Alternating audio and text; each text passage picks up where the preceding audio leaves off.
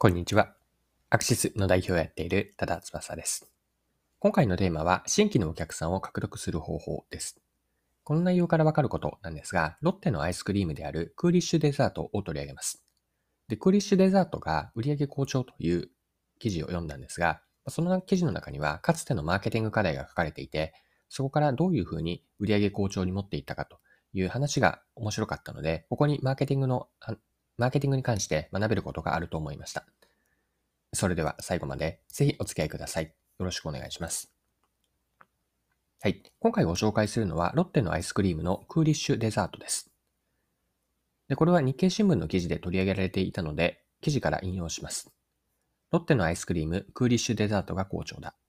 アイスに2つの素材を加えた濃厚な味わいが20代後半から30代前半の心をつかんで離さない。2021年11月にダブルショコラクッキーをコンビニ先行で発売。売上は12月までの1ヶ月間で計画を18%上回った。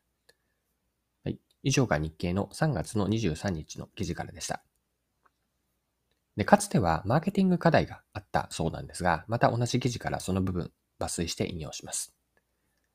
クーリッシュはロングセラーに育ったが、足元ではブランド全体の販売が伸び悩んでいた。若者向けのイメージがあり、購買層が広がら広がらなかったからだ。開発を担当したマーケティング本部クーリッシュブランド課の北村課長は、今一度クーリッシュを手に取ってもらうためにはどうすればよいかをと策を巡らせた。若い頃にクーリッシュを買っていたが、大人になって買わなくなった消費者にインタビューすると、仕事で疲れているのでより甘いものを食べる。ちょっといいものを買う。との声が上がったという。そこで大手カフェチェーンのフローズンドリンクにヒントを得て、デザートのように甘く濃い味わいの商品を目指した。開発が本格化したのは20年夏頃だ。はい、以上が記事からです。で、ここから注目して掘り下げていきたいのは、最後の方に書かれていたインタビューで分かったことなんです。で開発担当者の方がやったことというのは、若い時はクーリッシュを買っていたものの、大人になってからは買わなくなった人たちへのインタビューでした。このインタビューから分かったのは、仕事で疲れているのでより甘いものを食べるであったり、ちょっといいものを買うだったんです。ここでのポイントというのが、クーリッシュをなぜ買わないのかよりも、今は何を買いたいのかと、クーリッシュとは切り離して聞いていることなんですね。クーリッシュデザートからこのマーケティングの観点で学びがあると思っているのは、自社商品やサービスの競合設定と新規顧客の獲得についてです。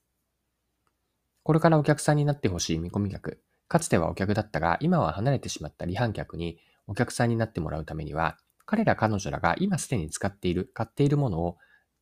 自社商品サービスに置き換えてもらう必要があります。この置き換わるものが自分たちの競合になるわけです。クーリッシュの場合は、インタビューで分かった仕事で疲れているので、より甘いものを食べるであったり、ちょっといいものを買うとアイス以外にも広く競合と捉えているんです。でこのような競合設定の特徴は、お客視点、お客さん視点であることなんですね。自分たちの都合での決め方、例えば単純にアイス商品だから競合はアイスだろうではなくて、お客さんに直接聞いて見出したことからの競合設定なんです。で、今回の学びとして最後に残しておきたいメッセージというのは、新規顧客の獲得のために見込み客が頭の中に浮かべる選択肢を捉えて競合に設定し、その競合ですね、つまり置き換わるものなんですが、置き換わるものよりも比較優位な提供価値をやっていこうと。価値提供をしようと。これが今回残しておきたいメッセージです。